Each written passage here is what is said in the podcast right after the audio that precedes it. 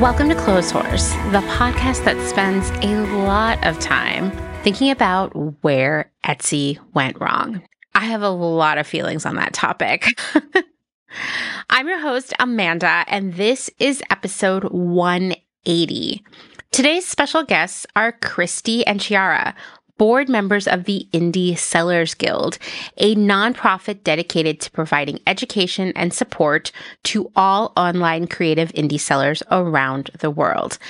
The Indie Sellers Guild got its start in 2022 while organizing the Etsy strike, which we have talked about here in the past.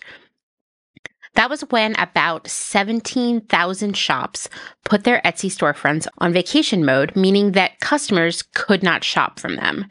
That was all a push back against some new Etsy policies and really worsening Etsy policies. Today, Kristi and Chiarra will be telling us about what led to the Etsy strike, the outcome, and what they are working on now. This is part one of our conversation, and I'll be back with part two next week. But before we jump into that, let's travel back in time for a moment. No, not very far, just to August of this year, when I asked all of you to submit audio essays about your relationship and experiences with shopping secondhand and living that secondhand first way of life. Now, September got kind of wild, mostly because, you know, my series on the history of fast fashion turned into a much bigger project, which is the most Clotheshorse thing that could ever happen with a topic. Happens all the time, as you know. And so I didn't get a chance to share them then. So now I'm going to be sharing them over the next few episodes. And this week's audio message is from Frances. So let's take a listen.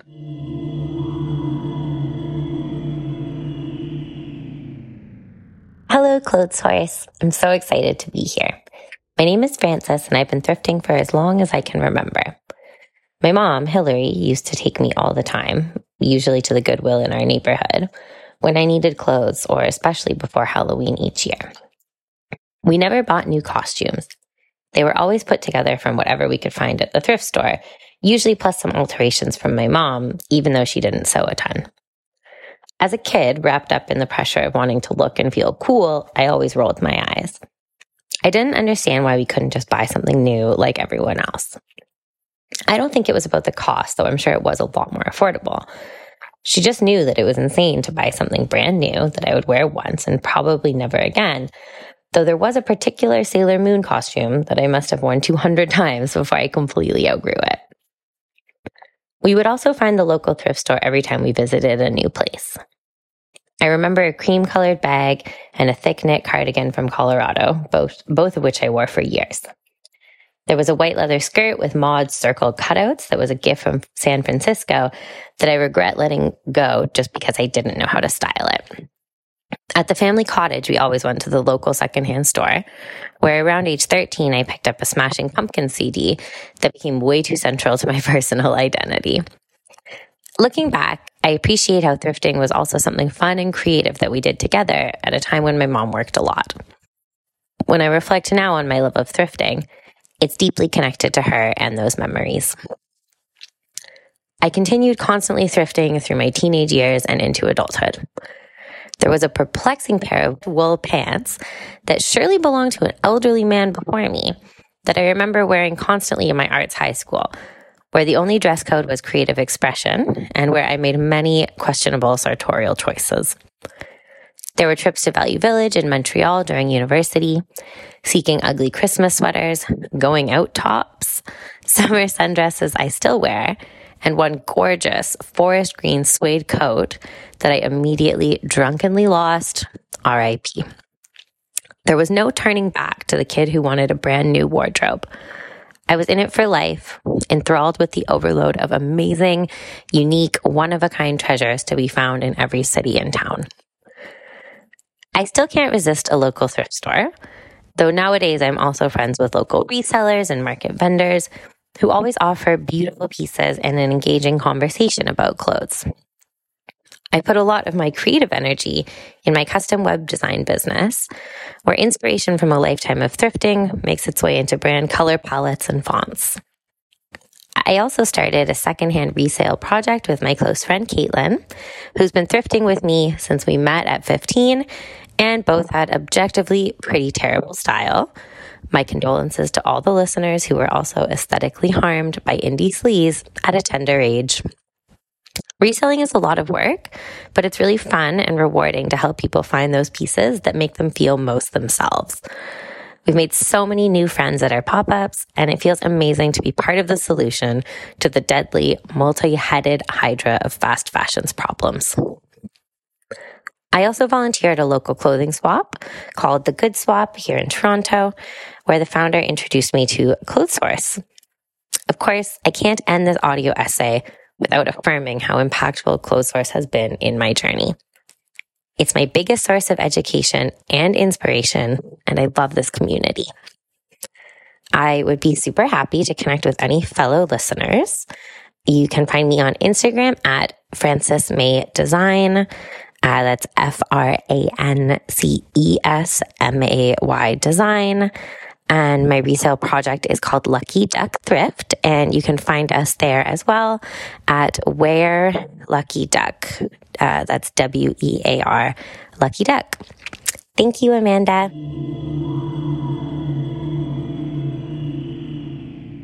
Thank you, Frances, for taking the time to share your thoughts and experiences with us. It actually, when you're talking about some of the things that you'd found, uh, it reminded me of a very sad story involving a suede cape and not just any suede cape, literally the most perfect suede cape ever. I bought it on eBay. I wore it all the time. I have so many pictures of me in it. It was like three different shades of brown well, one of them was like a dark brown, almost black. And it's, it was so good. I wore it to South by Southwest and to go out, you know, to go out at night and to work. And it looked good with all of my clothes. And it was so, I mean, I had it for a really long time, but when I moved to LA, it became even more of a staple of my wardrobe. And it just disappeared one day. And to this day, well, one, I have not been able to find a replacement, so I might need to share a photo on Instagram in case any of you see something like this out in the wild. But two, I'm like 99.9% sure that the manager of my building, my apartment building in LA, stole it because she was doing weird stuff when I wasn't home, like letting her boyfriend hang out in my apartment and going in there herself, and it disappeared at that time. Anyway, I still feel sad about that cape when I see it in photos because it was one of my favorite favorite things in my closet and obviously a real unicorn because I haven't been able to find a replacement. Anyway, let's switch the topic away from very sad suede cape stories and talk about audio essays because it's time to announce the return of a close Clotheshorse tradition it's that time of year again. If you've been hanging out around here long enough, then you know that I firmly believe that small business is the future.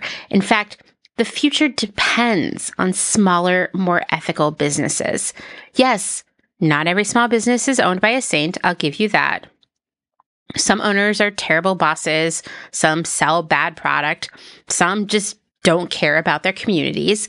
And if they are bad, you should skip them. But even the worst small businesses have significantly smaller negative impact than the big baddies like Amazon or some, really, most of my past employers. The fact is, most small businesses are run by people you know, and they are just trying to make a living while doing the best job they can. Because I believe so much in the power of small business, its importance for a better future. I'm always thinking of ways that we can lift these businesses up and get them exposed to more people. Well, no matter how you feel about the winter holidays, it's an important time of year for small businesses. And I've been doing a tradition around here for the holiday shopping season. I feature audio essays in each episode of the podcast in November and December. And these are all audio essays from small businesses.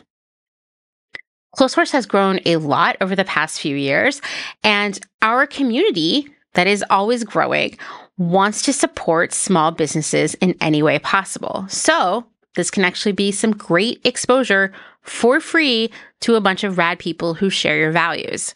What is an audio essay? Well, it's a recording that you make using either your phone or your computer. You email it to me at amanda at clotheshorse.world and I edit it, mix it, and add it to the episode. Now, I want to be very clear here that this is not an ad. It's your story and feelings about owning a small business, including, but not limited to, what motivated you to start a small business, why it's important to you, what you do, and why you do it. What have you learned along the way? What do you wish you had known back at the beginning? What do you feel your impact on your community is? And how do you think about that and try to improve it? And of course, right, I want you to include information about your business and where listeners can find you. Here are some tips. Write out what you want to say before you record it and try to fit it into five minutes or less. I'm not going to turn you away if it's seven minutes, but I might have to make some serious edits if it's 10 minutes long. You know what I mean? So save me that work and don't do work that you don't need to do by just cutting it down in the first place. It's also okay if you make a mistake while recording. I do it all the time. Rather than stopping and starting over, just say that part again and keep going. That's that's how the pros do it, like me. and I will just edit out your mistake. I will make it like it never happened. Trust me, just carrying on that way is going to save you a lot of frustration and it's going to actually result in a better finished product. Please, please record in a quiet room away from fans, air conditioners, bus stops, dogs, crying babies. Please don't go outside in the wind. Please try to make it as quiet as possible. Also, be sure to double check your recording before you send it. Yes, I have received fully silent recordings. And you know why? Because no one wants to listen to their voice. Just take a deep breath and deal with the discomfort of hearing your voice for a few moments just to ensure that there's sound on there. Please. When you email it to me, please do not forget to include your name, your pronouns, and your Instagram handle. Now, the deadline for this project is November 1st. It is a first come, first serve situation, meaning the sooner you get it into me, the more likely you're going to be included in an episode. There is some wiggle room to submit it after November 1st, but what I don't want to happen is what happened last year where people were still sending me audio essays after Christmas. And that's, I feel terrible because they did the work and then I have to try to jam it in. And let's just not do that. It's just not good for any of us. So if you need more time, reach out to me now. But my advice to you is don't procrastinate. Just do it. The longer you wait, the more stressful it's going to be and the less likely you're going to be to do it.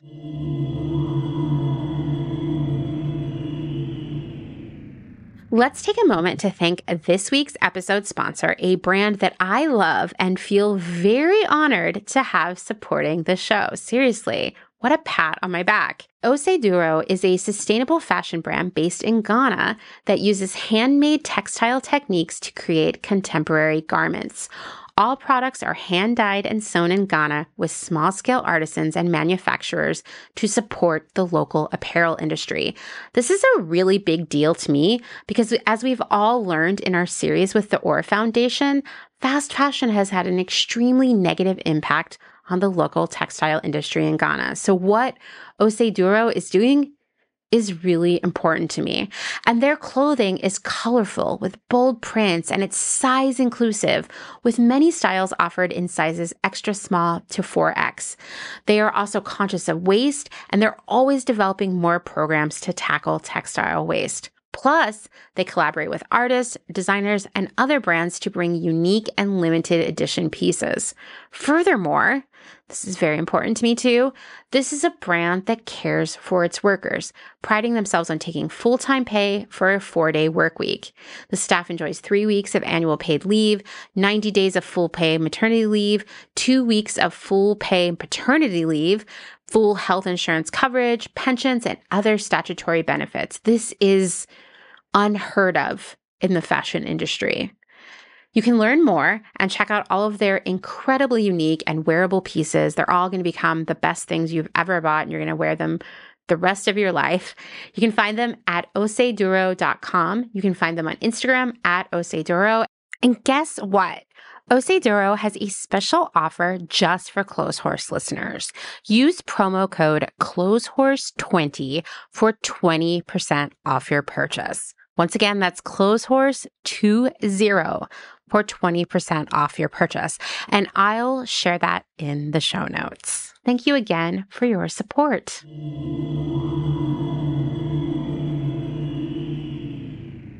Last year, I did a four part series on the rise and history of Etsy called, embarrassingly enough, I thought I was clever at the time, the Etsy-sodes. I would urge you to go give those a listen if you have not yet, because there's so much detail. And I was kind of proud, I'm not going to lie. Uh, Chiarra actually references them a few times in our conversation today, which, like I said, made me feel pretty good. I think also it will give you a much bigger perspective on why the way Etsy has been working for the past few years has been out of line with the original vision and mission of the company. And I'm going to give you the really short Cliff Notes version of the rise of Etsy right now, but there's so much more involved. And it really also, I think it's really important to have a deeper understanding of the moment in time in which Etsy arose. So go check out those episodes. Uh, you'll also learn a lot about eBay. Um, eBay comes up a lot into conversations about Etsy, and it's actually going to come up today too. Here's the short version of it all. Etsy was founded by a young guy named Rob Kalin back in 2005. He wanted to create a platform that functioned like dun, dun, eBay in that it connected individual sellers with customers eBay was like, seriously, it was groundbreaking for making that idea possible and then completely normalizing it that you could go online and buy something from an absolute stranger. In fact, without eBay, you don't have Depop, you don't have Poshmark, you don't have Mercari, and you certainly don't have Etsy. Kalin's vision for Etsy is that it would be eBay, but for handmade items. And while it was a slow build for Etsy at first, the company received a lot of positive attention for constantly adding features that would make it easier for makers to build a strong small business. And the idea of fostering small businesses and building community around that were key components of the Etsy philosophy from the very beginning.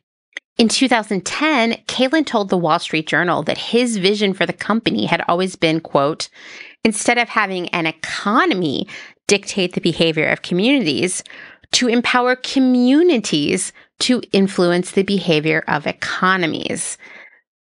And early Etsy really did walk that walk of small business and community building.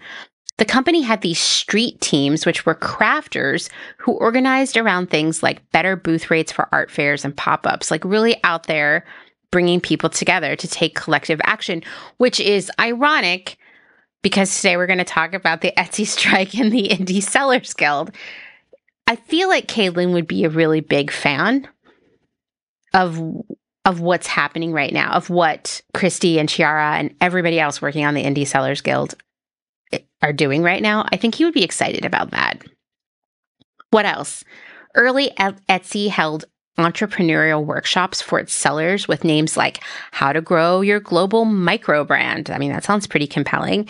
It offered shop critiques. It taught its sellers how to write press releases. It showed them the best practices of its most successful sellers. It was teaching them how to run a small business. It had its own magazine video cast called The Storque, spelled S T O R Q U E, which the New York Times called a DIY business school. I mean, this is great, right? Kalin also hired the best Etsy sellers to literally work for the company and in the hopes of being able to share their skills as both crafters and entrepreneurs directly with all of the sellers using the platform. The company also held weekly craft nights at their offices, and it had a book club and it created Etsy Labs, a community focused program that taught craft and business skills to the public. So there's all of this just really great stuff happening. And I'm sad that this was like 18 years ago at this point because it sounds so amazing. Like this is this is the future that I want and it's in the past. Sad, right? Now what's interesting about all of this coming just into it with like a business perspective is that from the very beginning, Kalin was taking investment money from VC firms, meaning venture capital firms. And that kind of funding comes with serious strings attached. Trust me, I have worked for multiple companies that took that money or were trying to get that money. And specifically, the strings that are attached are the promise of two things exponential growth, meaning major growth every year off into infinity and maximum profitability, kind of like ASAP. And in many situations, that means profits are prioritized over people from day one. I've told you about the job I had working for a startup. It's hard to call them a startup because they're about five years in at that point, but we didn't have health insurance because profitability was the company's number one focus. It's what the investors wanted, and it's what they would need to hit in order to get more investment, which they were going to need to grow. This is the quandary that many, many startups face. Etsy is not the only one. Somehow, in the beginning, Kalin was able to build this community aspect, do all of these things to help small businesses grow, really lifting up sellers, right? He was able to do that for a few years. And I'm I'm kind of amazed by it. I'm kind of in awe of it because this stuff is expensive to do and VC money doesn't usually let you do things like that. Maybe the investors felt that it was good PR it was all part of brand building. I don't know. It may have been that it was just so early in the e commerce era that they weren't really expecting profitability quite yet. And so they were kind of letting him do his thing. But by late 2007, just a few years later, Etsy was running out of money. Fortunately, it went back. It got some more VC money, this time 27 million in investor funding. That happened in January of 2008. That's a ton of money, but Etsy was also valued at $90 million at this point. This round of funding was led by Jim Breyer, a venture capitalist and board member at Facebook and Walmart. Leading this round of funding earned him a seat on the board of Etsy. So this is one of the first times we're getting a big business guy in here. You got to wonder how are all of Rob Kalin's wild ideas around community and education going to pan out? Well, this marked a major shift in the strategy and operations of Etsy. And, you know, sellers were not thrilled about the Walmart connection. And that's interesting to call out because for those of you who are really young or perhaps have just forgotten because there are so many things to be upset about, in 2008, we weren't living in the depressing, frightening world of Amazon. So Walmart was the most evil company anyone could think of. And to be fair, sometimes I get angry that Amazon has made people forget just how terrible Walmart is for both small businesses and workers all over the world. They're still just as bad as Amazon. But back then, people were just like, wait, Walmart and Etsy intersecting? How how is this possible? How could someone on the board at Walmart also be on the board at Etsy? Sellers were nervous. What would this mean for the community that Etsy had created and nurtured? Because nothing was more the antithesis of community than Walmart, which was literally just decimating small businesses all across the United States, like gutting the old downtowns of all of these small towns, like just empty main streets and everybody going out to Walmart at the edge of town now. Like this, this was the exact polar opposite of what Etsy was. To quote Vox writer Kaitlyn Tiffany, suddenly a better life for crafters could not be the company's only goal. It also had to make serious money for some people who are pretty serious about their money. This was a big turning point. And oh, the changes for Etsy just keep coming and coming. Rob Kalin, the founder, is pushed out of the company in 2011. In 2012, the company becomes a certified B Corp. That's a good thing. In 2013, the company begins to allow manufactured products, meaning not all made by one individual, to be sold on the platform. So, ostensibly, the idea here was you are an artist. You screen print t-shirts. Maybe now instead of you doing it yourself one by one, you pay someone to do it, right? Or you make clothing or you make jewelry and you outsource some of that or all of that production. The idea, at least in the beginning, as it was presented by Etsy, was that this would actually allow small businesses to grow, to get over that hump, that very low ceiling that exists on your business if everything you sell is made by you. I can see that and it seems fair, but what happens instead is that resellers begin to flood the site. And I'm going to take a moment here. We're going to touch on this in our conversation as well. When we talk about resellers in this episode and next week's episode, we are not talking about secondhand resellers, which is normally what we're talking about around here at Clotheshorse, right?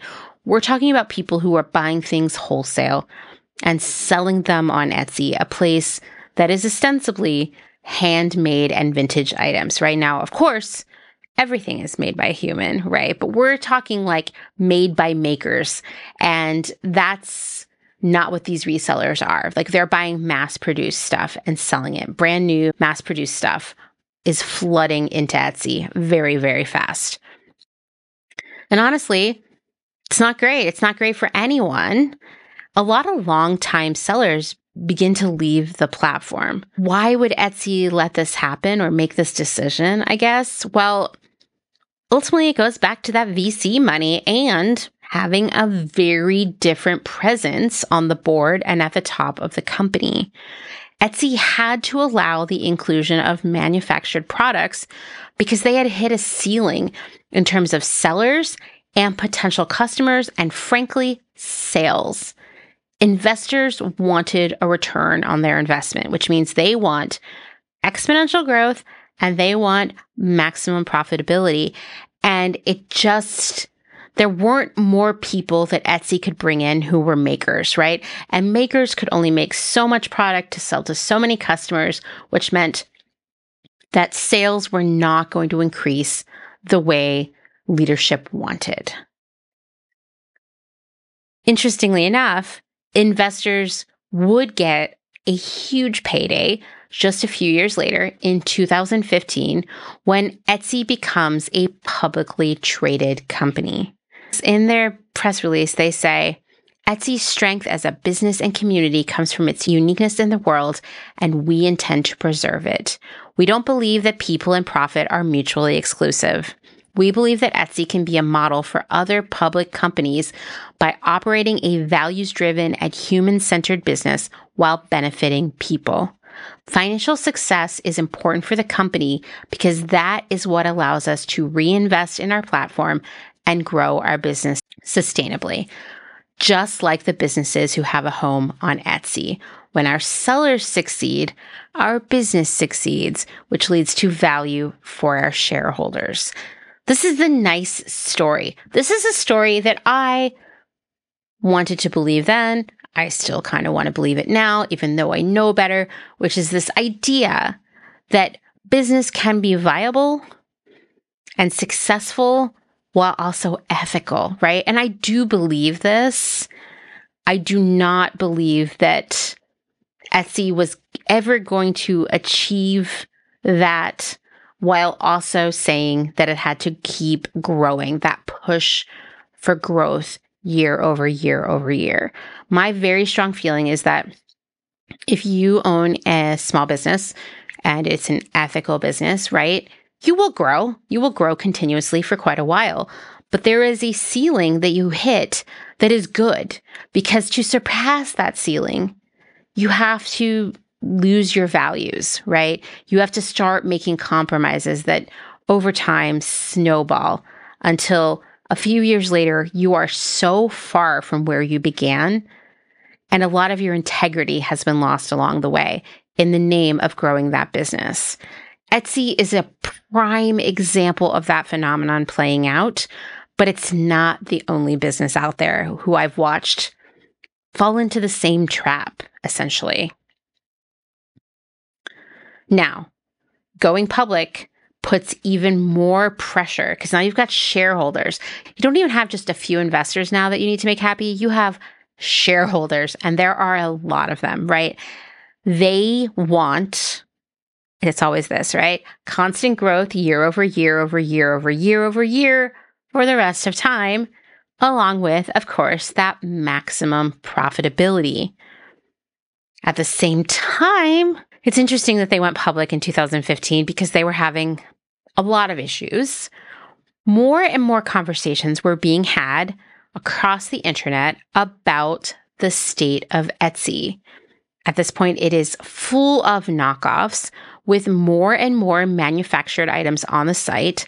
And therefore, because there's so much of this mass produced stuff on the site, there's very little transparency about the supply chain. There were lots of conversations happening about products being made with child labor and just like general human exploitation. This is back in 2015. Well, about a month after going public, Etsy stock prices tank because it's revealed that as many as 2 million items for sale on Etsy, that's about 5% of all the goods on the site, could be counterfeit or violate trademark laws. This is a big, this is a big legal issue. It's also a massive customer service issue because if you think you're buying one thing and you get it and it's a copy, a knockoff, you're never going to come back, right? If customers don't come back, then Etsy doesn't show that growth year over year over year, right? If Etsy faces lawsuits, they lose money that affects that maximum profitability that they've promised. So, yeah, this is bad. Furthermore, the rampant reselling and theft of intellectual property on Etsy, like literally makers having their stuff copied and sold on Etsy alongside them, it causes a surge of Etsy sellers to leave. They head off to create their own websites. They go on Shopify, Big Cartel. They move to eBay. They sell IRL. All kinds of stuff happens. This leads to a bunch of corporate drama and intrigue. You have to go listen to the Etsy-sodes for the full story, but I'll just say there's a massive shakeup in terms of leadership. New leadership continues to kind of not fix the reseller issue while also not delivering on other promises that they had been making to sellers for years, like better search functionality, seller support. Because here's the thing, which we'll talk about in our conversation today, Etsy gets it wrong and has for a really long time. To them, their customer are the people who come and buy things on the site. But really, their real customer, as in where their actual revenue comes from, are not those people. It's the sellers. Without the sellers, there's no revenue, and they actually get their revenue directly out of the seller's pockets in the form of fees, right? So if there's anyone who should be getting customer service, it should be the sellers. But Etsy is not doing that. And so sellers are getting frustrated. It's harder and harder to get help from Etsy. Then in 2017, this is totally a push to make the company profitable. About 20% of the staff was laid off. And so Etsy employees circulated a petition asking Etsy to quote, stand for more than just profits, saying, we believe these changes represent a move away from Etsy's mission and values, and we're feeling uncertain about what the future holds for us as Etsy employees and for Etsy's community of creative contra- entrepreneurs. Hmm. Also in 2017, Etsy loses its B Corp certification. They're kind of like, whatever, it just wasn't working for us. CEO Josh Silverman says that Etsy, quote, had the best of intentions, but wasn't great at tying that sales to impact. Being good doesn't cut the mustard. Wow. Talk about a massive shift away from where Etsy began, right? So much stuff happens next. There's a fee increase. There are advertising fees. There's pressure to offer free shipping to sort of match Amazon. In fact, Amazon starts its own space like Etsy for people to sell. The, the service that sellers receive continues to decline. People's accounts get yanked and frozen, and no one knows why, and there's no one to talk to. We're going to talk about all of that and so much more today. But once again, I urge you to go listen to the Etsy-sodes for so many more details. Seriously, there's just so much more to this saga. And actually, the more you know about where Etsy began and where it is now, the more heartbreaking it all, it all becomes. In fact, in our conversation that you're going to hear today, you know, my conversation with Kristi and Chiarra, one thing that really struck me, and I hope I'm not ruining this episode for you, is how Etsy has chosen to completely ignore the Indie Sellers Guild and their collective action they've been taking together. They refuse to really acknowledge it, to have conversations. Like there was no sit down meeting. And I can't help but think like that's that wouldn't fly in the early, the early vision and reality of what Etsy once was. It's really, really heartbreaking. And yeah, just another sad story of late stage capitalism, right? All right. Well, now that we're all super depressed, let's jump into my conversation with Kristi and Chiarra.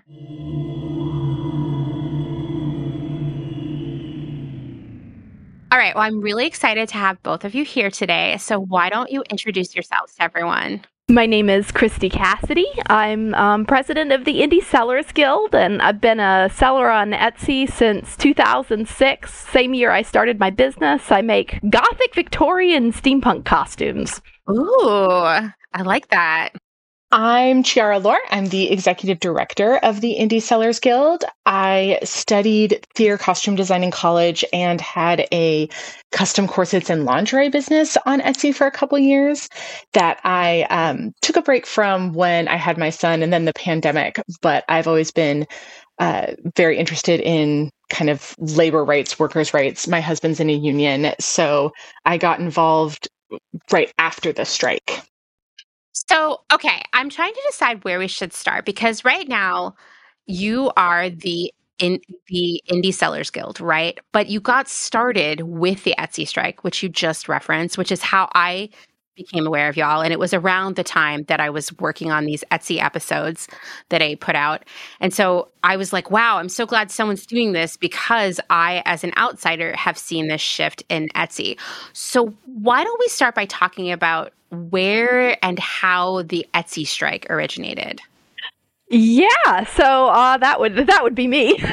um, the um, the day of the feeing. So I, I've been on Etsy since the beginning. It was one of those things where, you know, you, you join a platform, you know, you're kind of putting all your eggs in, in one basket, but mm-hmm. Etsy was great. It was really, really a great place to be for so long. And then it's just been things deteriorating, you know, it's, it's anybody on the platform knows, you know, it's, it's, it's been yeah. a long, slow, pretty much for for me, I started noticing the downturns in 2019. But then if I actually look back into the stuff, I can see it was just things that weren't affecting me yet before then. Because, mm, you know, like there's yeah. some specifics of my business that, that didn't really, like making, you know, mostly high end items, free shipping didn't really bother me all that much. But, but then, you know, I, thing after thing. And for me, the last straw was actually the star seller program where they're going to just like micromanage my business. But I knew it was something that I couldn't fight back on. But whenever that happened, I was like, it, it's only a matter of time until the next thing. The next thing that comes around, I'm going to fight back. And then yeah. the next thing was actually the fee increase. And I wound up with a post on the Etsy seller subreddit that kind of went viral and got got people together. And then whenever the Etsy strike was not actually started by me, but the leader had to step back due to health problems. And I was there. And so so I stepped I stepped up. okay. There's a lot to unpack. First off, explain it to me like I'm five. What was the Star Seller program? Just for anyone who doesn't know. Oh yeah, so um, it's a little different now. That was actually one of the concessions we got out of the Etsy strike. Ooh, okay, that's good. yes, but um, so this when it started, it was like the most horribly designed way that Etsy could possibly come up with to micromanage all of their sellers. it was. Um, let's see. Uh, you in the last three months, um, you needed to have 95% of your uh, orders be five stars. And if you got oh. a one star review, it would count the same against your total as a as a four star review. So it was like it was just horrible. Wow. Was that that was one of the things that they changed. It's now like just average 95%, which is a lot better because then you know you can get a couple four star reviews if you're getting enough orders and you'll be okay.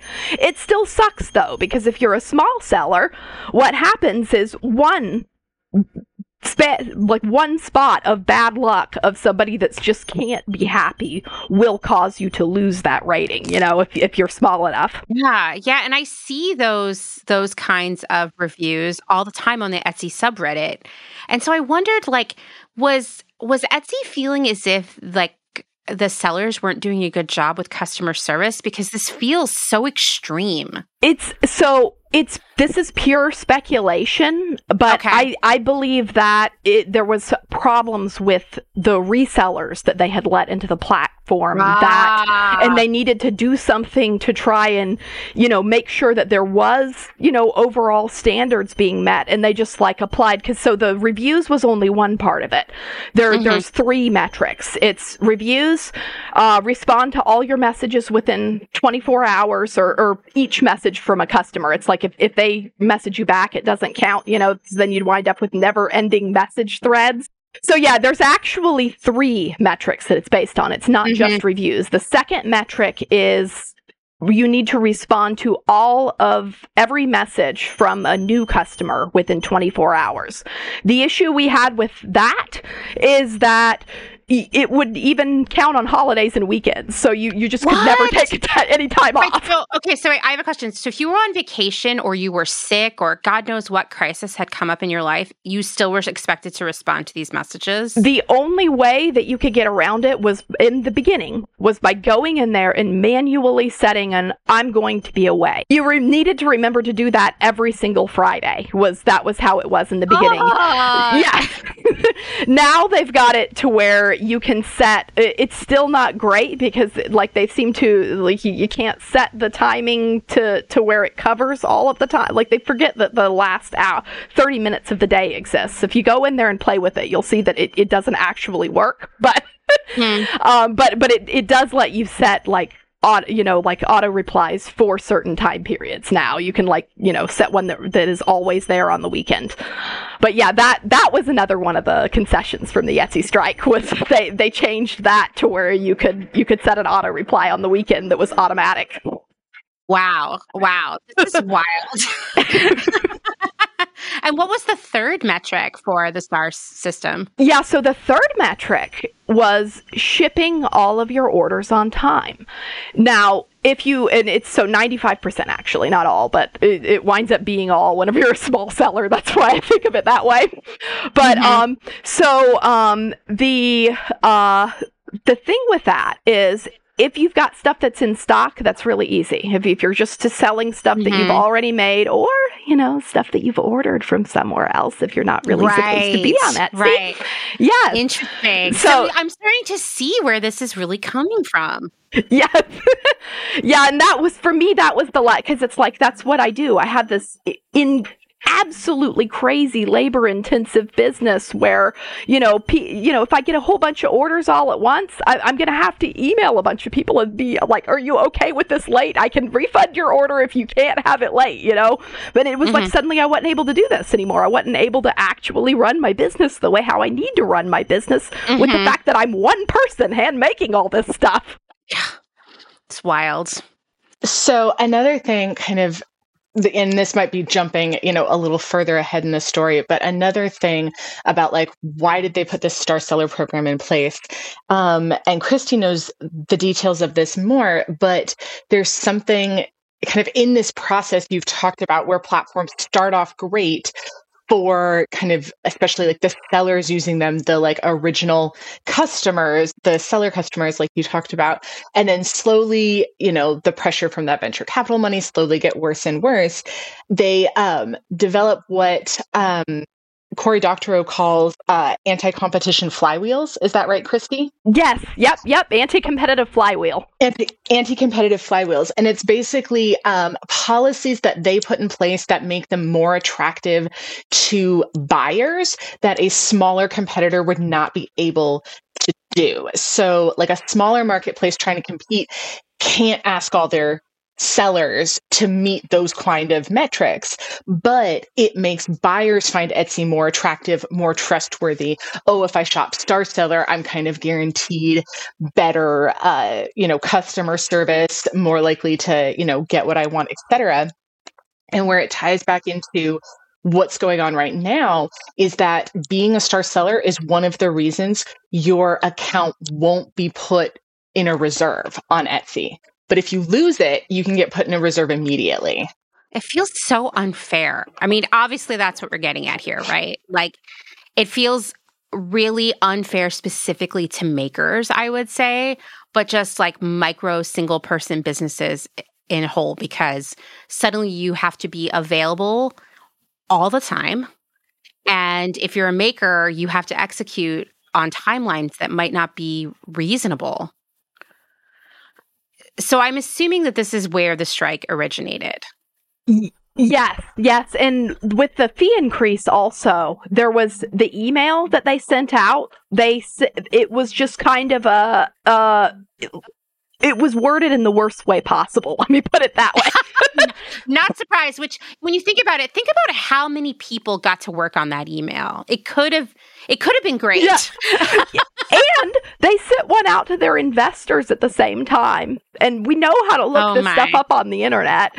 It was, right. you know, hey, look, we made record profits. We ended the year in $1.1 billion of cash and cash equivalents. And we bought multiple competitors. And isn't this great? Oh, and to make sure that we can keep this crazy momentum doing going forward, we're raising our seller fees. That was what the investor report said.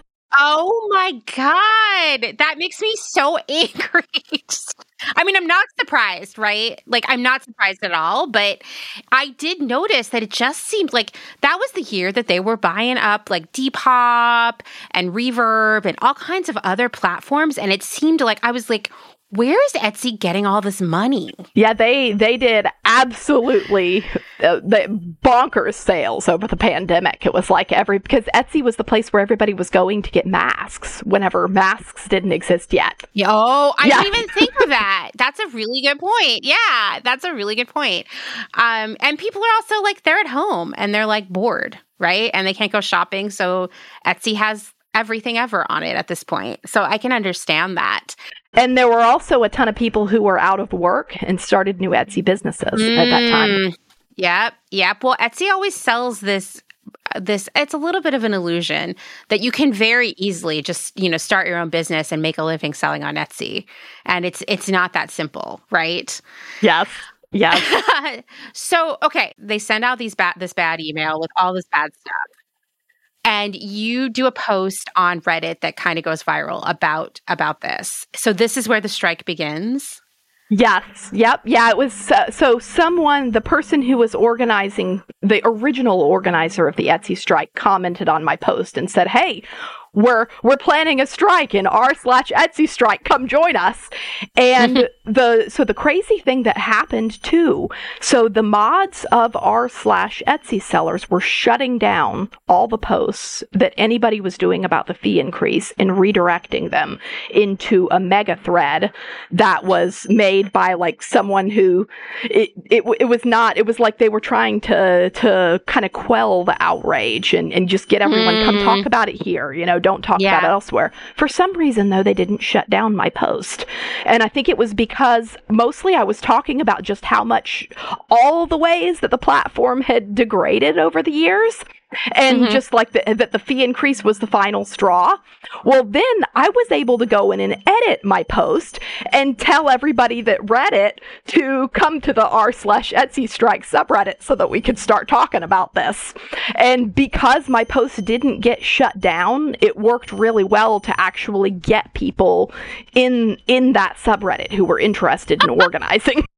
I mean, I feel like I've read your post. Like it sounds so familiar to me. And that's how I knew about the Etsy Strike subreddit. So ultimately, like, can you explain what the Etsy Strike was? And then we can talk about like what came out of it. Yes. So it was, uh, actually eight not a, I always say a week but it was actually eight days it was like that was the numbers that got written down and none of us noticed that it was eight days instead of a week but I do that all the time with the calendar. It. so yeah, April 11th to 18th, 2022. Um, we were just calling for everybody put your shop in vacation mode, or if you can't afford to do that, because you know we understand where everybody's from. Um, the, the or, you know we we understand how it you know, it's really hard to make it as an Etsy seller. If you can't afford to put your shop in vacation mode, just change images to, you know, I support the strike or whatever. You know, we were having everybody, you know, come in however you can stand to, you know, however you can support and, you know, just tell Etsy this is not okay. We picked 5 mm-hmm. demands that were important to us. Um, the first one was the fee increase and um, it was the fee increase. It was um, offsite ads, which is the policy where basically they force us to foot their advertising bills as an additional fee that's tacked on to all of our other stuff. Cool, great, yes, yeah. Um, the it was also um, like better support because there were cases where AI bots were shutting down people's shops and they weren't yes. able to, to do anything about it because it was just getting the run around.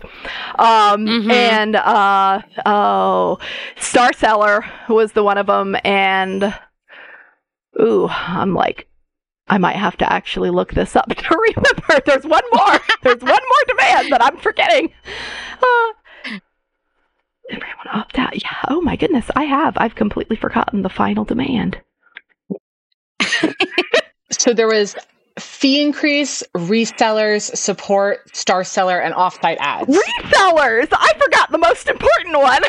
okay. And just as I, I just like to jump in here, when we talk about resellers here, we're not talking about people buying second, selling secondhand stuff oh, like oh, no. vintage oh, stuff. Oh no, right? Oh no. So right. resellers is actually a word that Etsy coined. That's why we wind up always using that. They Etsy does not allow resellers on their platform, which is people buying things that are made in a factory, pretending like they handmade them themselves. But yeah, and selling them. They definitely do that. Yes.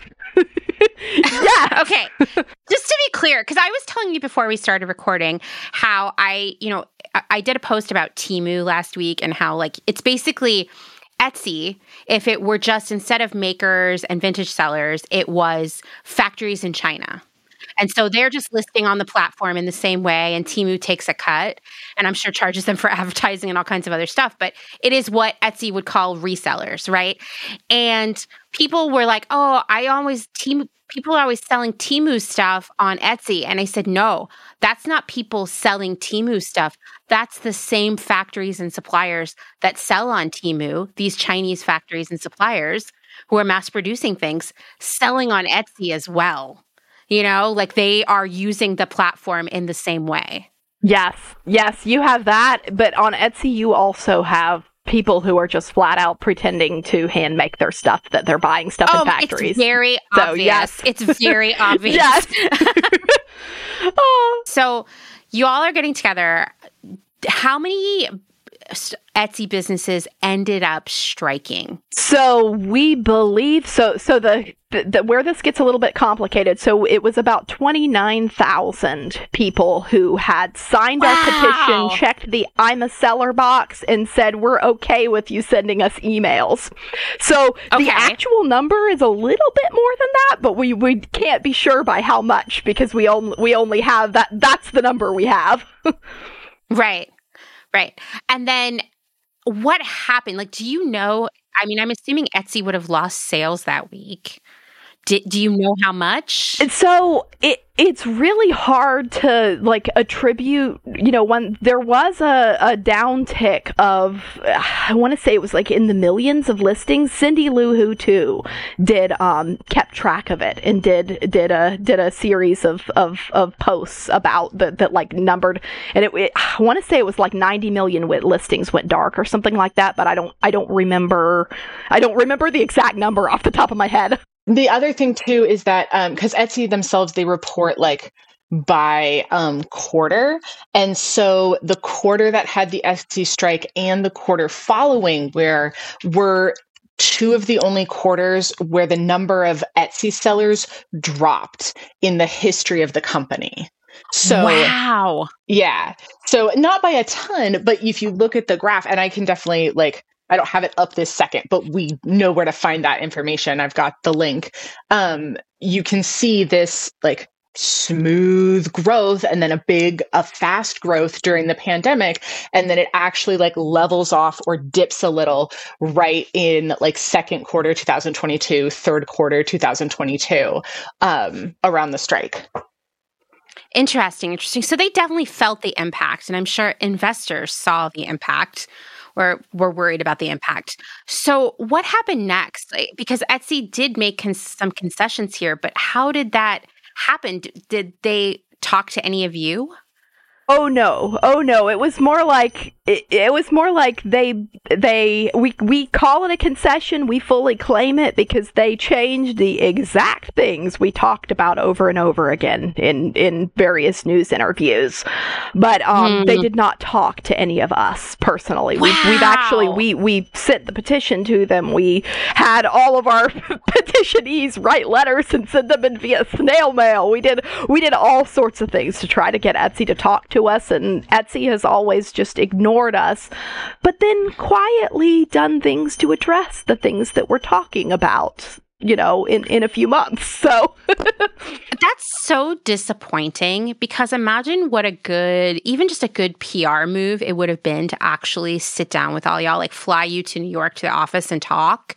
Um it would have looked really good for them. And on top of that like Imagine how much more meaningful and personal that would have been, especially because Etsy in the beginning, I mean, you all know, was all about like fostering this community of makers building small businesses, right? And now to just have no in person or, I mean, any personal contact with you all in the midst of this big thing is just mind blowing to me because I've never heard of any other strike where the leaders of the strike were not sitting down at a table with the company they were striking. I just can't believe it. I'm so disappointed to hear that. Mm. yeah, right? It's like yeah. really I mean, I just think it's really it was really foolish of them, honestly. And shows where their priorities are.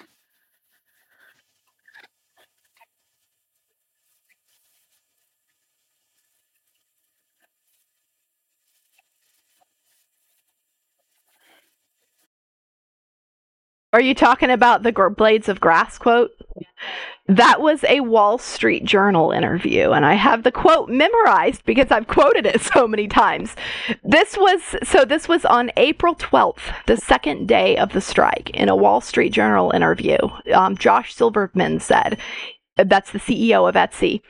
Each of our sellers is a blade of grass in a tornado. There's someone you haven't heard of. so they just don't care. Their attitude seems to be that there's always more Etsy sellers out there, so they don't need to try and create a good rapport with the ones they currently have. Um, or there's so many that there's like each time that an issue comes up, like with the strike, like with the reserves issue this summer, they're very quick to say, oh, it was only it affected less than 2% of active sellers. It affected less than 1% of active sellers. But that's very misleading for a couple reasons. One, to be an active seller, uh, or to count in that active seller number, all you have to do is have had one kind of transaction on the site in the past year.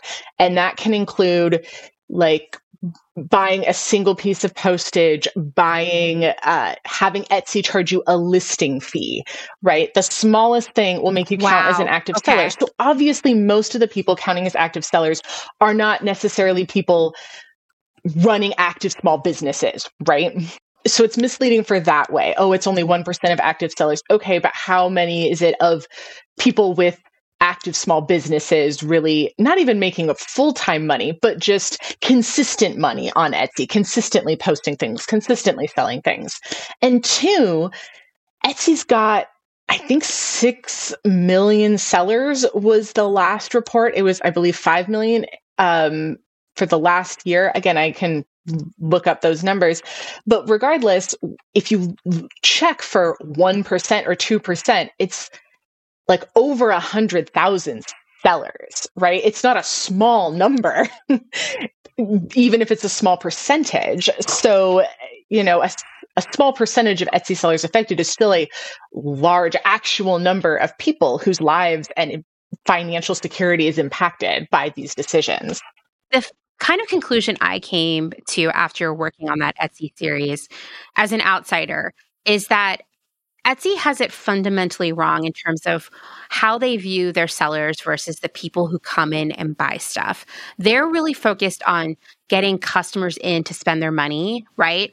But what they don't, and they look at the sellers as like a commodity, right? Like that's why they're like, this is how many active sellers we have. Like it's a bragging point, but they're looking at the sellers almost as the product and then the customers buying from the sellers as the customers. But what they're not realizing is that the sellers themselves are the customers, right? And if they support them, then they will make more money as those businesses can grow and support more shoppers you know right.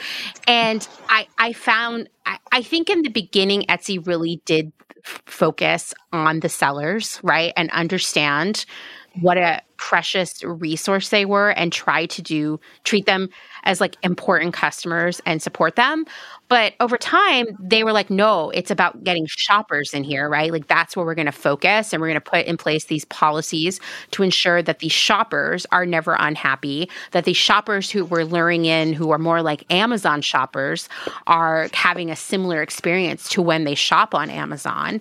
And we're going to start neglecting things like the service and support that our real customers, the sellers need. Like the whole thing with people's accounts being deactivated and not being able to get support, they should be like the front, like at the top of the customer service list every day, right?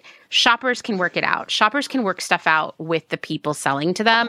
And if it's not working, then escalate it. But I just feel like Etsy has lost its view, and it makes sense, right? It's a totally different company now with totally different leadership it's lost its view of who's important here, what the precious resource really is.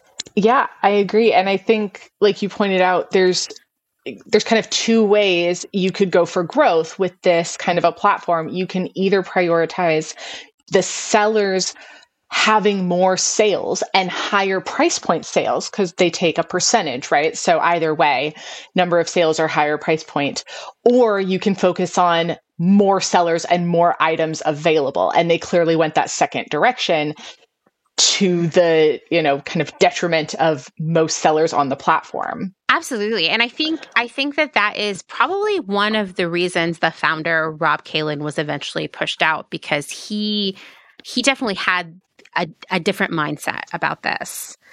And then bringing in CEOs who are from like big like retailers and whatnot and big brands, like they are coming in with that like our goal is to sell as much stuff as possible mindset and it's just going to change what the business is and the values of it.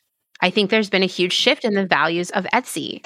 Well, and the other thing I found fascinating listening to your podcast, because right after the strike, so I saw the news about the strike and I wasn't in, they had a Discord server at that point. I didn't get involved in there, but I saw it and was like, that's great. I'm going to sign the petition. My shop was already on vacation mode, so I just left it. And then after I was like, I'm participating. Not really. Um, and then I saw a news article that Kristi did an interview for where she said, We're trying to build a union for Etsy sellers. And I, like I said, my husband's in the, he's in the IBEW. Um, he does a lot for the political action committee for his local. So we, we talk about labor politics a lot for fun because we're those people. Um, and so I saw Etsy Sellers Union and was like, that is the combo of my two things. I am interested. And immediately like hit up Kristi on like every place I could find her contact information, asking how I could help. I said, I think I sent her an Etsy message and a Facebook message and an email. and so she was like, she's like, oh, here's our Discord, join. And at first, I was just kind of, you know, hanging out, participating in conversation. But then I joined the thread for um, uh, talking about how to like mm-hmm. make it into a union and just kind of like kept showing up and asking lots of questions and and like having suggestions being like oh i'll do that and eventually they're like do you want to just be in the core team meeting because you're you keep having lots of ideas and being able to do a lot of the things. So like just come join us. That's um, awesome. Yeah, it was very cool to start from like, oh, I'm just here to support it to like get all the way into like, oh, I'm helping, you know, really decide how this is going to go. Um, but two of the things we heard constantly in the beginning were what you said of like, oh, Etsy's lost its way. It used to be so much better. And two, why don't we start our own Etsy? Let's just all get together and start our own Etsy.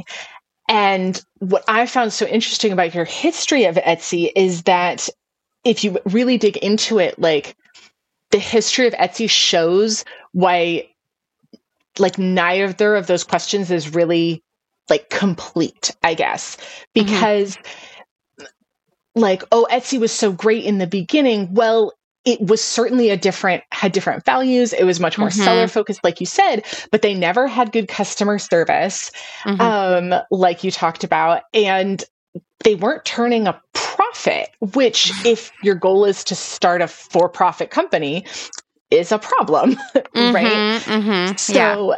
then you have which doesn't mean you know you can't create something similar to the original etsy and have it be successful. It means you different need a different metric of success. And there's some other right. very interesting uh, there's some other great uh, companies out there working on like more co-op style marketplaces and things like that which goes into that second question of well let's just all get together and start our own etsy. And everyone's always asking us like why aren't you starting your own etsy? Well because to get Etsy going took tens of millions of dollars of venture capital. Right. Right. And we're working for free with like the lowest budget you can imagine right now. Yeah. So that's why we're not just starting our own Etsy. And that's why that's not necessarily like the question to ask. You can start your own marketplace, and that's great. And there's pros and cons to that. But starting actual Etsy competitor is like a way bigger thing than people seem to realize on first look. Oh, yeah, totally. You know, I was saying to Kristi earlier before we started recording that one of my last jobs before the pandemic was working for a brand new rental platform, which meant it had to be coded and built from the ground up. Well, there's like 20 engineers working on that for like two years. you know, to create the technological infrastructure. So imagine Etsy just building an Etsy right now. Like the amount of people you'd have to hire, the money you would need to do it, and the time it would take. And I would say that for a lot of sellers, on Etsy who rely on that income, they can't say, "Oh, I'm going to take like a timeout for 2 years and wait for that platform." And then and then who knows how long? Like it took about 6 years for Etsy to grow to the point where I was felt like I was able to earn a living on it. So who knows how long it would take to grow a competitor to where your sellers can earn a living, you know? Right. And the other concern that I would have is that Etsy would get get get some lawyers involved. I, I feel like there's no way that Etsy would be like, oh, cool, that's great. You know what would happen is either Etsy would take you out of court pretty fast or they would try to buy you because they've been buying their competitors for years. Yeah, I was gonna say they. Yep, yeah. One of the one of the things that they did with some of those pandemic profits was buy a platform called Elo7, which was a Brazilian handmade marketplace. Yeah, I mean that's that's what they've been doing. Like I said, when I started working on the Etsy episodes, I had no idea what I was in for, and I was like, "Oh my god!" Like it's all all the hits of like capitalism, really, you know. and I was telling you before we started that Etsy and its evolution or de-evolution, depending on how you look at it, is not dissimilar to the way fast fashion has changed the way clothes clothes are sold to us or even how startups that were that began around that time of Etsy like ModCloth for example how they changed over time and succeeded and or failed right because you needed a lot of money to sell on the internet and grow, right? And so when you bring in that VC money, the expectation is that you're going to grow exponentially every single year and you're going to become profitable as fast as possible. And I see that Etsy hit a wall on those promises and was like, okay, now we're going to let all these other people in to sell here too. Yeah, and it's like they could start by be, you know, like the first change was would have been like if you go all the way back to the beginning, we're talking probably 2012 whenever they decided to let people use production partners, and that was probably the only change that they could really make that would let a whole bunch of new people come in that wouldn't be completely anti, you know, because like, you know, people using a, a designer using a production partner is still, I believe, within the spirit of Etsy. I know not everyone agrees with me on that, but like, you know, sometimes, you know, it's not practical to hand make everything from scratch. right. So, by yourself. Yeah. Yeah. yes. yeah. And, and so that was like, really, that was the only change that they could make that would keep allowing that exponential growth. Once they had done that, they they kind of ran up against a wall. Yeah, yeah. And then it was like I feel like they were like, okay, we're gonna try to lure in the Amazon shopper. So we're gonna get we're gonna, you know, prioritize free shipping, fast shipping, customer service that would be in line with Amazon expectations, right? And I think it was around that time too that Amazon I don't know if they're still doing this, but they tried to do their own Etsy. I don't know if if you know anybody. Oh yes, Amazon Handmade still exists. The crazy really? thing is, Amazon Handmade used to be like the way, way, way, way, way more expensive than Etsy option for people. Now mm. it's actually cheaper in because Etsy fees have increased so much. If you have a wow, smaller ticket item, Amazon Handmade is cheaper now. I'm going to tell you that I have in the past, I haven't worked on anything like this for a while, but I have worked with clients in the past to build their Amazon storefront or keep their business rolling there. And uh, the fees for are, are, just like egregious. Like, I don't know how, you know, there are so many brands that literally only sell on Amazon. They're like weird brands, but you know, like they only sell there. And I'm like, how do they make any money? They must just have to sell like a hundred thousand units every year or something because the like most sellers on the Amazon platform make very little money off of each item they sell. So for if if Etsy is more expensive than that, that is just so depressing to me. Well, now clarification: Amazon handmade is cheaper than Amazon regular. Okay. With, with okay. regular Amazon, there's like a bunch of fees for regular Amazon that they waive for handmade sellers. Which honestly, that could be temporary because I don't think they've been that successful at, at stealing enough of Etsy's market uh-huh. cap to up the fees yet. That's how it always goes. When they're not successful enough about stealing people, they will come up with the next next way.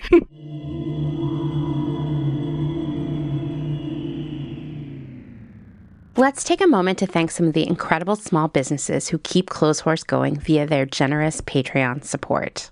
Selena Sanders, a social impact brand that specializes in upcycle clothing using only reclaimed vintage or thrifted materials from tea towels, linens, blankets, and quilts. Sustainably crafted in Los Angeles, each piece is designed to last in one's closet for generations to come. Maximum style, minimal carbon footprint. Shift clothing out of beautiful Astoria, Oregon, with a focus on natural fibers, simple, hardworking designs, and putting fat people first. Discover more at shiftwheeler.com. Late to the party, creating one of a kind statement clothing from vintage, salvaged, and thrifted textiles.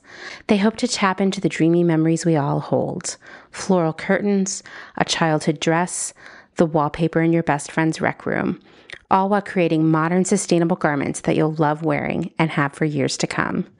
Late to the Party is passionate about celebrating and preserving textiles, the memories they hold, and the stories they have yet to tell. Check them out on Instagram at Late to the Party People.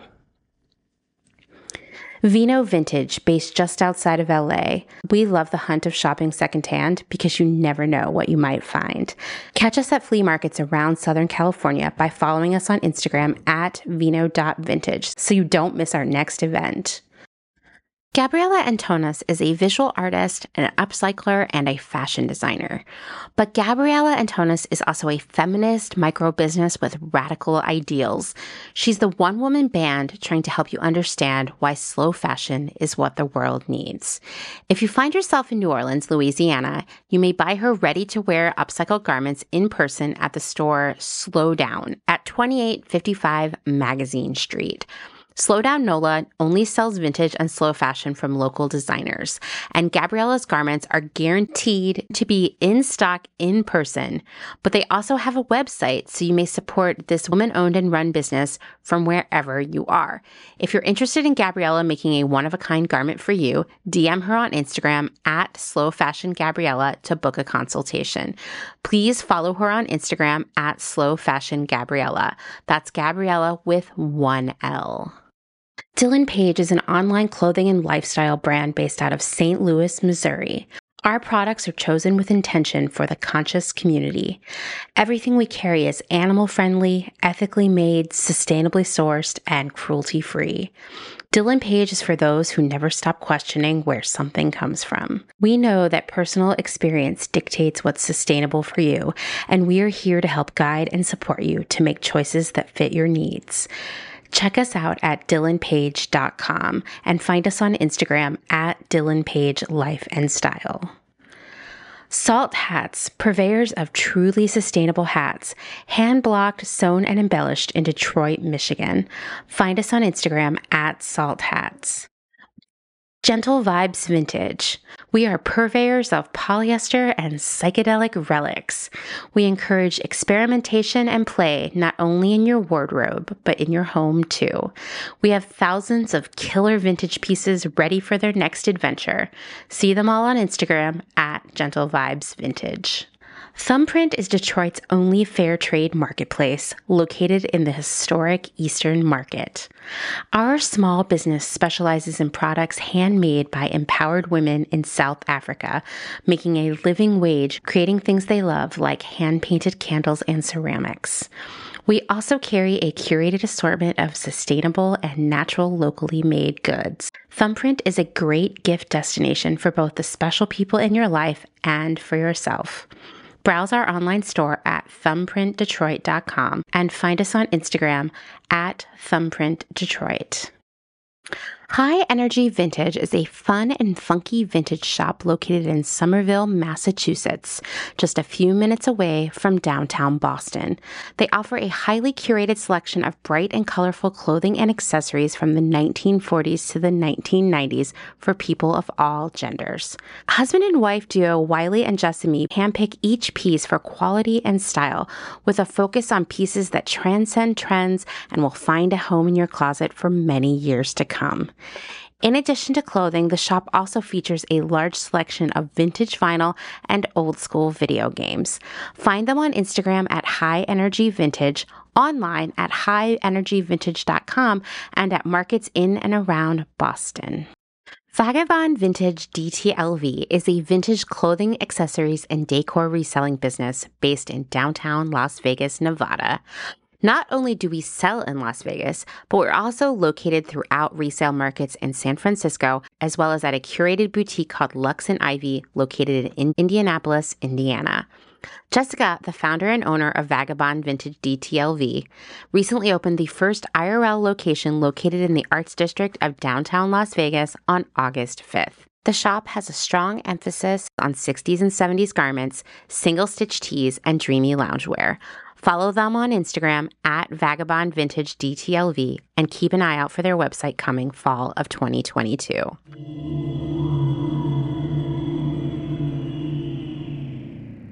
Okay, so let's talk about like what is the Indie Sellers Guild and what are you working on? So, um honestly, we've been um not I mean, we have been making it up as we go, but more in the sense of figuring out with the goal of kind of of it being like a union, being a labor organization for sellers of handmade vintage unique and craft supply goods. That's our that's our mission. And uh, kind of what exactly that looks like was always a little nebulous because there aren't unions for people independent small businesses that sell on platforms, right? They're not counted as employees. So it's a it's new terrain. So the exact form that's taken has kind of shifted over the last year as we've responded to like the clear needs of the situation. So right now we're kind of primarily a like out like an advocacy and watchdog organization have been the the efforts that we've been doing the most and have seen the most needed. So we do petitions and reach out to journalists when things arise, like uh, with the Etsy payment reserve policy this summer. That was a really big one that we were working on. Um, then we also have um, some like research and like a research project going to find out what um, handmade and vintage and craft goods sellers really need from an online marketplace to uh, sell their products and run their business because it hasn't actually really been researched from the perspective of the the sellers eh, or even the buyers. It's mostly researched from either like an economist perspective or like the business executive's perspective like the company itself but not the people using it. So, right? Like, why would we ask the people who are actually here? Um, I know. Once again, it's like, it's like they're looking at the wrong people. Do you know what I mean? And that isn't even Etsy. That's like academic research has failed to think through, like, you know, if we're going to investigate and research these marketplaces, we should really look at it from like who's on there every day doing stuff, um, not just who owns the marketplace. And then we're going to use that research to create a program to like support and foster new marketplaces, which I'm very excited about, but that should be like, that's its whole own little spiel. um, and so we're kind of part of what I've realized over the last year is that, you know, when that question came up of are we going to do another, are we going to make our own Etsy? Mm-hmm. Are we going to make a new marketplace? There's a lot of marketplaces out there. They're just small and don't have enough traffic yet, or they're too niche, like they're for a specific area or for a specific type mm-hmm. of product. And so we realized that, you know, the rather than trying to like reinvent the wheel and do our own marketplace, we would rather put our resources into supporting and uh, kind of gathering the existing ones. Um, similarly, when we started out, we were doing a lot of like, oh, we can do like business education and support for um, Etsy sellers and how to run your Etsy shop. Well, a lot of that exists too. Um, not mm-hmm. and there's not just like coaches but like nonprofits and trade organizations for crafters and things. And so right now we're ending up doing a lot more kind of activism work, a lot of kind of finding those other groups and pulling them together and getting their support on issues that affect all sellers and then finding ways to support them with what we do.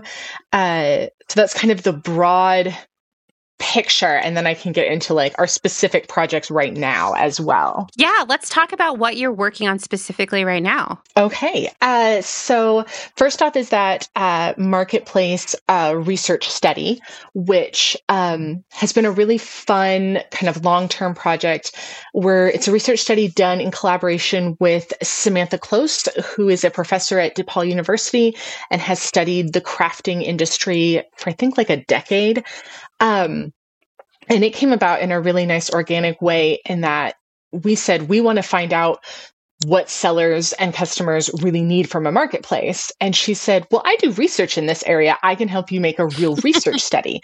So rather than like an academic researcher coming into a community and saying, I want to do this research. Will you collaborate with me? It was actually us saying, we need this information. And her saying, well, I can, I know how to do research. I can work with you to do that. Um, we started with like a workshop to find the kind of the key areas of importance. And then we did an open ended survey where people just wrote in their answers. Um, and like 200 people responded to that. And now we have a multiple choice survey takes about 20 minutes. All the answers are collected anonymously. Uh, it's all, like I said, multiple choice, ranked choice. And we've gotten almost a thousand responses to that so far. And I'm hoping to get even more to really have a broad uh, sample of you know creative indie sellers so uh, that survey is live we hope people will go take it like i said it doesn't take very long and it um, is uh, a great way to make your voice heard as a creative indie seller or someone who just loves handmade and vintage goods and wants to shop from those small businesses. You know, once again, like you're you're totally right. Like the research in this kind of area is always in, on the consumer, right? Not the maker. Right. And it, I think if we are going to see a shift in our economy to a smaller economy, meaning more small business focused, we need to understand how that works. Yeah. And that and we don't, right? Because no one's asked them. Um, and so that's where we're. Um, so the the research is actually the first step in uh, kind of our big, grand, long term goal, which is to create a marketplace accreditation program. And we'll probably expand it to Ooh. also include like nonprofits for sellers or trade organizations. But the idea would be that um, you know, I, there's no way for us to like the way a union would have a contract with an employer. There's no real way for us to do that and negotiate that in a traditional way.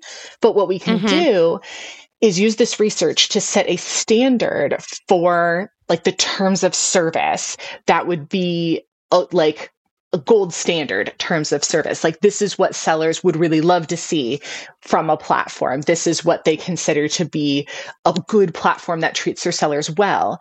And then we can mm-hmm. go to platforms and essentially just kind of compare what they offer and how they treat their sellers against what this gold standard that comes from this research on what sellers say they want.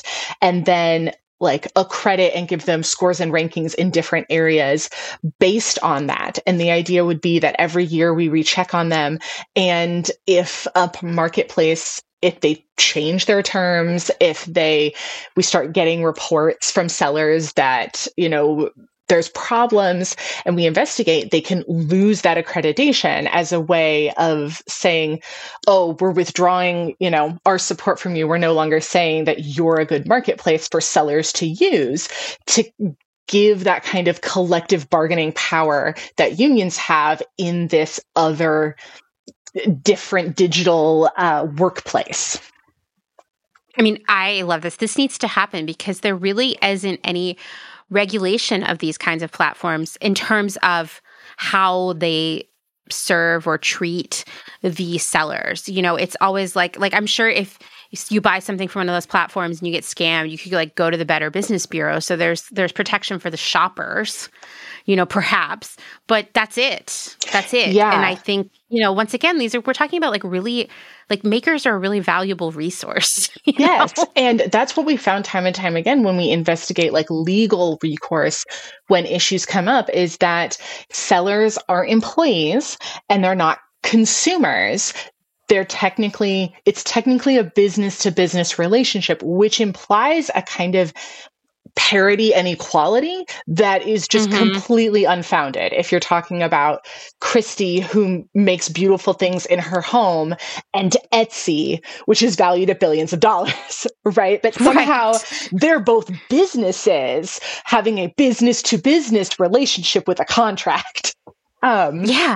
And then Kristi had an even bigger, loftier goal for that program where she wants to eventually, as resources allow, uh, build uh, probably hire someone to build a open source search engine that would search just our accredited marketplaces so that you can go to one website and search and know that the only things that are kind of pop up are from marketplaces that have been vetted for like making sure the only people selling on the platform are the people supposed to be vet- selling on the platform making sure they don't screw over their sellers making sure um, you know the fees aren't exorbitant etc and that way these kind of more niche marketplaces can we can help them be found right? Because they'll be like there'll be a broader search area search engine which is really one of the reasons Etsy has maintained the monopoly, right? Because you just go to one place and you search all the things. And mm-hmm. so this would be a way to have something similar, but without having to rebuild Etsy itself. I love this vision of the future and making this better because for all my frustration with Etsy and criticism of it, I don't want this type of platform to go away. And I worry that if Etsy at some point failed, which is hard for me to imagine, it's so big right now, but you never know.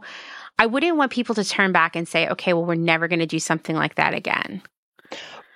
It's just about making it better, you know, yeah, like exactly. this version better. Yeah. Exactly. Um, so yeah, for sure. That's kind of our one of our big um big long-term goals, but that's and that's kind of in the avenue of like options besides Etsy, but we still do a lot of work, you know, on Etsy itself on um, keeping up with the changes they make, on putting pressure on them to to change policies that are really harmful to sellers. Mm-hmm. And so we have two other projects that kind of fall in that realm. Uh, one of them is we are supporting the uh, Cool Online Act. Cool stands for Country of Origin Labeling Online Act, which is a bill sponsored by Senator Baldwin of Wisconsin. And it takes the laws we have in the US for shopping in person, where when you buy something, you can pick it up and see a made in label if it was made mm-hmm, outside the US. Yeah.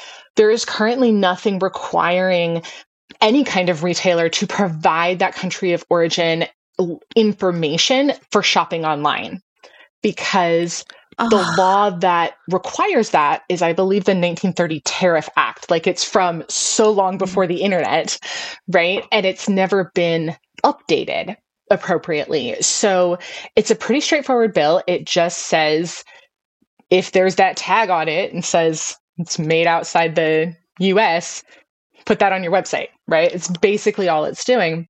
We're really excited about the bill because it will really, we're hoping it will really help to spot the dishonest resellers. So, not people who are just using production partners, they design it, they have it you know manufactured somewhere else and they provide that information because you're on Etsy you're mm-hmm. supposed to provide the information on your production partners but the people who are being dishonest about it they're buying mass produced items that they had no part in the creation mm-hmm. of and then saying it's handmade and reselling it on Etsy now that will actually be a civil violation that you can report to the FTC if this bill is passed into law um, so it's you know one small step but it actually sets some kind of precedent for these rules and combating this issue. It's specifically designed uh, to address that problem. Uh, senator baldwin got uh, involved and interested on it after she bought a painting that someone said was handmade and then found it all over the internet. It's just a mass produced um, piece. And heard from her, you know, constituents that do made in Wisconsin items that they're getting undercut. Mm-hmm. by people reselling mass produced items as handmade, like being dishonest about the origin of the items. So we're really, really excited to support that legislation. We already wrote a letter of support and we were able to use some of that research from that study we've been working on to show, oh, sellers really do want this to help get the bill passed through committee it passed mm-hmm. the Commerce Committee back the end of July, and now Senate the Senate has reconvened, and so we'll be working with uh, the senator's office again on how to support it and get it uh, passed through the Senate. Um, but it's going to be a fight because Etsy and eBay and others are lobbying really hard against it. uh, no, surprise, no because that would like change things yeah, in a major way for would. like just the cost like imagine as a customer i mean i was telling you that i think to me, and probably because I just like live and work in this space, that uh, it's really obvious to me the stuff that isn't uh, being, you know, handmade on, on Etsy. But for a lot of customers, it's not that simple. And imagine if you went on there and it said "Made in China." Yep. How wild would that be? Yeah, if it actually said, or at the very least, if you went on there and it said made in the US and you bought it and it said like the, right on the bottom of the product made into it it says you know made wherever you'd have you know more options there'd have to be some method for like getting a refund when you can file a complaint like there would be something to to do to some standard right so mm-hmm. uh so yeah that's uh one project and it's been it's been it was amazing that Kristi will tell you we spent like a week just like being freaking out excited because I see an email in our inbox that and I'm like oh my gosh this says from senator's office. So I'm like texting Kristi I'm like Kristi you got an email in the joint inbox from a senator. Go answer right now. I'm dying of curiosity ah. And um and and it was really funny because he contacted me on Etsy but didn't want to say like first found because he found us because of so it was um uh, Brian from Senator Tammy's her her executive legislative director was mm-hmm. was the person who who we've been talking to. And so he found he first contacted me on Etsy and it was just this super uh, uh cryptic. I had no idea. Just hi are you the president of the Indie Sellers Guild? I have something I want to talk to you about uh sure. and then and then but then also found the inbox and it was like, yes, let's not talk about this on Etsy. The email is a much better location. Seriously. yeah, wow. You know, so what's interesting about this is like from uh like as a buyer, right, and working in like, you know, for larger retailers, right?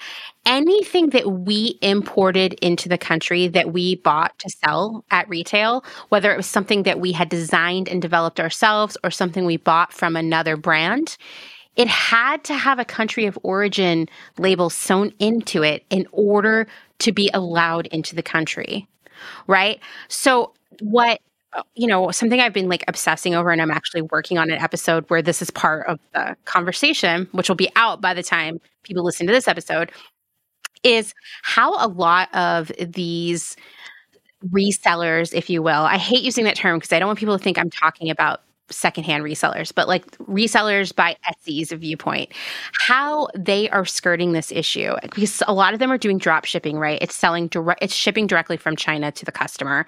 My sister bought a sweatshirt and that's how it came to her. She bought it on Etsy.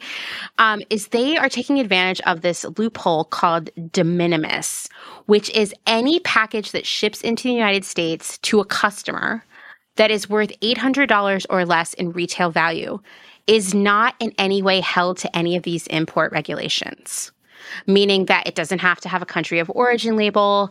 It doesn't have to be inspected for safety or intellectual property infringement. It just slides right in. And on top of that, the seller, the original, whoever shipped it over here, doesn't have to pay any customs or duties on it. And so we've seen, like, you know, Shein is an example of a company that's been able to really just run run like the wind by stealing all of this like intellectual property from artists and designers alike and they don't get caught because customs and border enforcement isn't looking at these packages when they come in they just get diverted and shipped off to the customer right And the same thing with Temu and these drop shippers that are just like all over the internet on every platform. You brought up eBay for sure. Same thing happening on eBay, right? And it's a highly profitable business because you don't have to be kind of like legally accountable to anyone. And how are we supposed to compete? How are makers supposed to compete with that kind of stuff? Right. And that's, I think, where, you know, legislation like this that at least helps the people that are not looking for that find the other mm-hmm. stuff, right? Because it ends up being like you can't compete with price by that at all. What, no, so you have no. to then you're really selling to the people that don't want that, right? They're looking for something right. else. And the problem right now on most platforms, but and particularly on Etsy, is you can't find the real makers among all the people reselling no. stuff um, and drop shippers, etc. And so and some people are fine buying something designed by an artist and then like printed on a t-shirt by a drop shipper. Um, but some people aren't. And so just having that transparency of who's making this and where, how much is the original seller involved in the process will really help the customers mm-hmm. that want to shop small, want to shop handmade, find those stores, right? Um, and real quick, just to add for, you know, those listening, so you mentioned, uh, resellers not counting not talking about vintage this uh, bill that we're talking about supporting doesn't apply to secondhand items at all so it's not going to make life really okay. difficult for vintage sellers or anything Can you imagine? Oh my gosh. That would be really exactly. That's why there's that exception. They're like, we know you can't find that. It's fine. so, you know, I have a question for both of you, and you can answer it or not if you feel uncomfortable answering it. Do you do you think uh, Etsy is aware of this stuff that is not is it's coming in from overseas that is being drop shipped that is not being made here at all. Are are they aware of that? Yeah they're aware. They are right? Oh yes. Oh yes. They've, they've actually been issuing transparency reports every year. Oh, and okay. um, they just like so so etsy used to be a public benefit company like back back in the mm-hmm. in the mm-hmm. before days. And um and uh they part of being a public benefit company is issuing trans like reports, being as having a certain um, standards of transparency. Um, whenever mm-hmm. the corporate takeover of 2017 happened, they didn't stop issuing transparency reports. But what they've done is oh, just wow. gradually had less and less information in those transparency reports. But yeah, what those contain every year, and we've actually done a rundown of this on our blog. But what what they contain every year is actually their their information on their enforcement on their platform. And um, in in the before times, you can see there were, you know, all these reports of, hey, these people are, this is violating your handmade policy. And there were shops being taken mm-hmm. down as a result of those. And then they completely, it was like, it went from like, you know, 70% or something like that. And, and they were actually being reviewed by human employees. And then, and then you just see that completely drop off the face of the earth where they're suddenly not, not actually taking any shops, hardly any shops down. and no humans are involved involved anymore. So yeah. Right, right. Yeah, yeah. That's our future, our dystopian future, I think, when it comes to that kind of stuff. The like amount of like weird AI conversations I've had recently in like customer service situations is uncanny. it's oh, I know. Weird, right? You're like, I'm pretty sure this isn't a real person, but I almost think they are. You know? Yeah, it's that weird. Like it was almost easier when it was just clearly an auto reply where it's like, which category does your problem fall in? Click, and then it go through. Now it's like pretending to be a person, but you're like, people don't talk like that. Oh.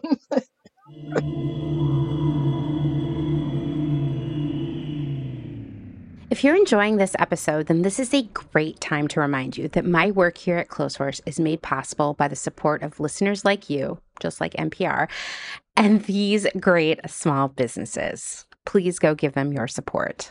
Blank Cass or Blanket Coats by Cass, is focused on restoring, renewing, and reviving the history held within vintage and heirloom textiles. By embodying the love, craft, and energy that is original to each vintage textile as I transfer it into a new garment, I hope we can reteach ourselves to care for and mend what we have and make it last. Blank Cass lives on Instagram at blank underscore Cass, and a website will be launched soon at blankcass.com. Located in Whistler, Canada, Velvet Underground is a velvet jungle full of vintage and secondhand clothing, plants, a vegan cafe, and lots of rad products from other small sustainable businesses. Our mission is to create a brand and community dedicated to promoting self expression, as well as educating and inspiring a more sustainable and conscious lifestyle, both for the people and the planet. Find us on Instagram at shop underscore velvet underground or online at www.shopvelvetunderground.com.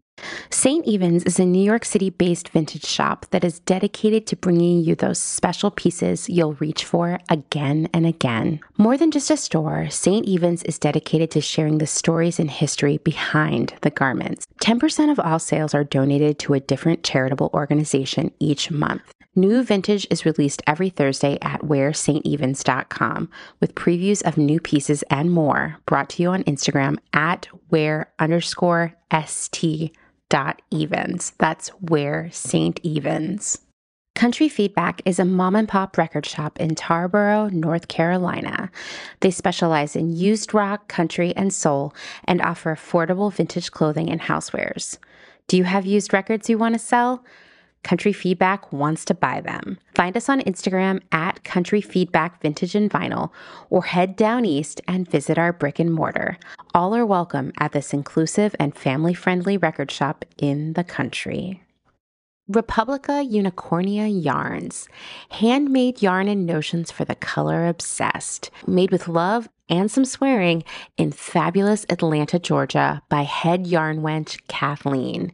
Get ready for rainbows with a side of giving a damn. Republica Unicornia is all about making your own magic using small batch, responsibly sourced, hand dyed yarns and thoughtfully made notions. Slow fashion all the way down and discover the joy of creating your very own beautiful hand knit, crocheted, or woven pieces. Find us on Instagram at Republica underscore unicornia underscore yarns and at www.republicaunicornia.com. Picnic Wear, a slow fashion brand ethically made by hand from vintage and dead stock materials, most notably vintage towels. Founder Danny has worked in the industry as a fashion designer for over 10 years, but started Picnic Wear in response to her dissatisfaction with the industry's shortcomings.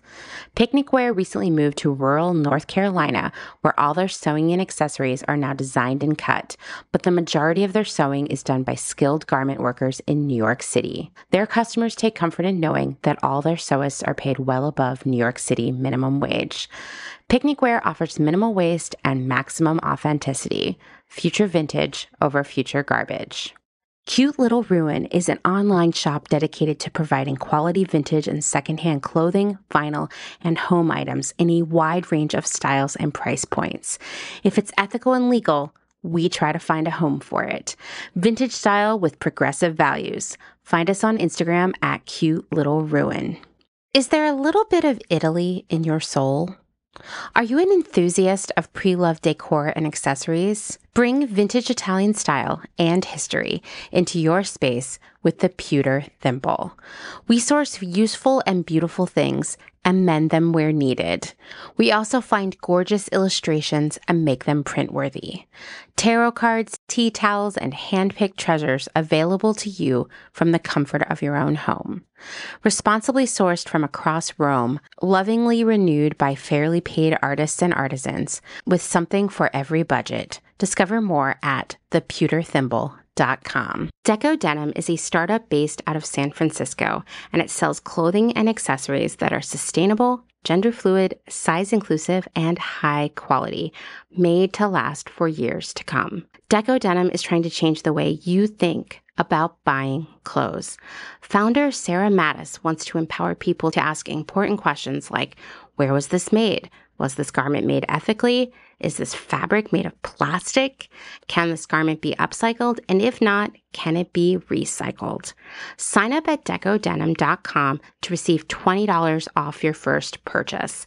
They promise not to spam you and send out no more than three emails a month, with two of them surrounding education or a personal note from the founder. Again, that's decodenim.com.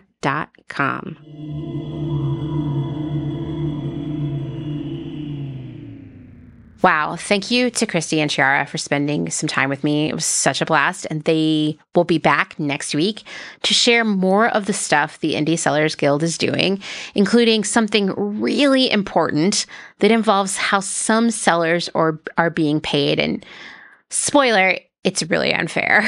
It's really messed up. Uh, it actually relates to the reserve that Chiarra mentioned. So you'll hear all about that next week, among many other things.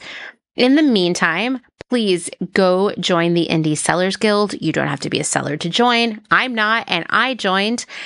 I'll share links for you to do that in the show notes, as well as how you can take the marketplace research study and how you can share your own stories about unethical Etsy sellers. We'll be sharing a lot more content on, on Instagram over the next couple of weeks about the stuff that the Indie Sellers Guild is working on. So check that out there too.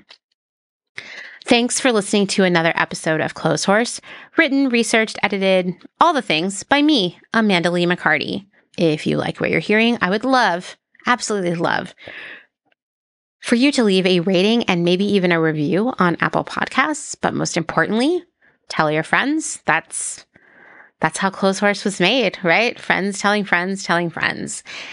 If you have something to add to the conversation, a story about your own Etsy experiences, your thoughts on what's been happening with Etsy, or maybe some weird purchases you've made on Etsy that ended up being disappointing, please, I implore you, you can send me an email at amanda at clotheshorse.world. You can write that email out or you can even record an audio message. Just be sure to let me know if you're okay with it being included in the episode.